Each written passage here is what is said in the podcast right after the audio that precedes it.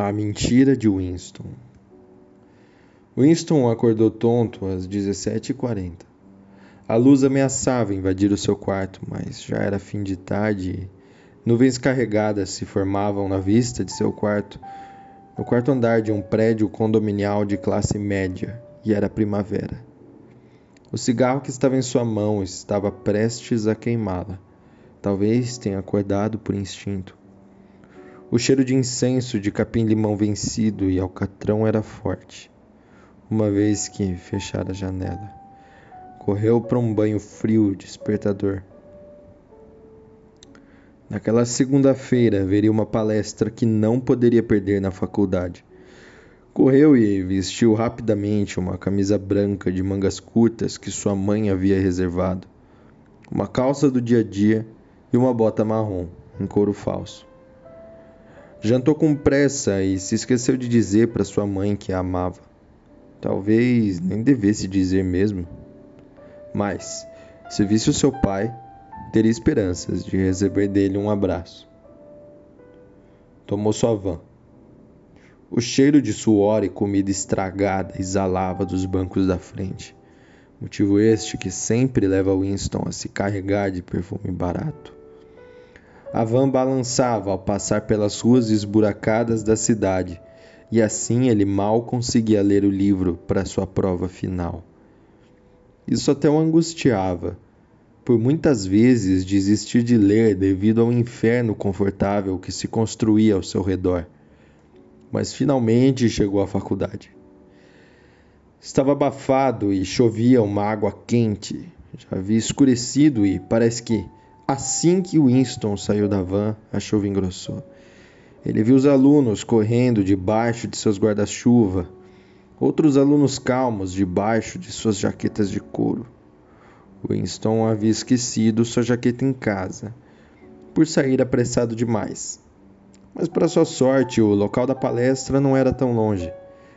Foi até lá correndo, subiu as escadas e entrou molhado, numa mistura de água e suor perfumado. Tão breve entrou e avistou alguns amigos seus. Foi até o começo da fileira com passos curtos e olhou para a garota que estava sentada na ponta. A garota o olhou de volta. Winston já pôde sentir o doce cheiro da juventude. Abaixou para cumprimentá-la, apenas. E, apesar de ser até mesmo um pouco covarde para esse tipo de coisa, a garota o beijou e ele não se amargurou. Disse ela, numa voz firme e feminina, para você também, com um sorriso discreto. Winston, tão surpreso estava, até deu de ombros e continuou até seus amigos. Mal sabe ele como e já estava caminhando de volta com o grupo para o carro do amigo mais velho. Winston se atirou no banco traseiro e acendeu um malboro que encontrara em sua gaveta e ficou entre Carlos e Pedro, no meio do carro. Carlos e Pedro estavam nas janelas. O motorista era o Paulo e o Brian o carona. O plano era ir até o bar. E logo quando soube, Winston já hesitou. Olha, vocês podem ir, mas me deixa aqui na porta antes. Não tô afim de ir pro bar, eu vim pra faculdade para estudar. Geralmente os populares tirariam sarro de Winston, mas seus amigos concordaram com ele. Brian percebeu que Winston tinha razão. Não é melhor ficarmos? Bom, eles sempre nos pegam mesmo. Vamos ficar também então, disse Paulo. E todos assistiram à palestra. Ao final do evento, Winston já estava ansioso pelo que ocorrera com aquela garota mas não sabia exatamente o que fazer. Então seguiu sua rotina normal para ir embora. Foi até a saída acompanhado de um amigo seu. Fez brincadeiras gays para puxar assunto por não serem íntimos, mas só Raul era gay. Winston não. Winston chegou até o ponto de ônibus e se despediu de Raul quando viu aquela garota nos bancos próximos à portaria da faculdade. Correu até ela, pisando nas poças de água que exalavam calor, embora o ar já estivesse frio. Quando chegou até o grupo, estava lá a garota, sua amiga Tóquio e alguns outros colegas. Winston já se aproximou da garota e pôde notá-la melhor. Seus olhos escuros, cabelos úmidos pela chuva, olhos perfeitos. Vários detalhes que quebraram a melancolia do garoto. Envolveu-a nos braços e deu-lhe um beijo na bochecha. A garota tentou beijar Winston e ele tolamente resistiu. Não sabe por quê, mas hoje ele se arrepende muito. Ele estava sem fôlego por tudo aquilo parecer tão irreal, estava embriagado no tesão que aquela garota despertara e disse: Você é tão linda. Se eu pudesse te ter. Digo, você é exótica, você sabe do que eu estou falando. Garota ouviu Winston com o mesmo sorriso discreto e repousou levemente sua cabeça no peito dele.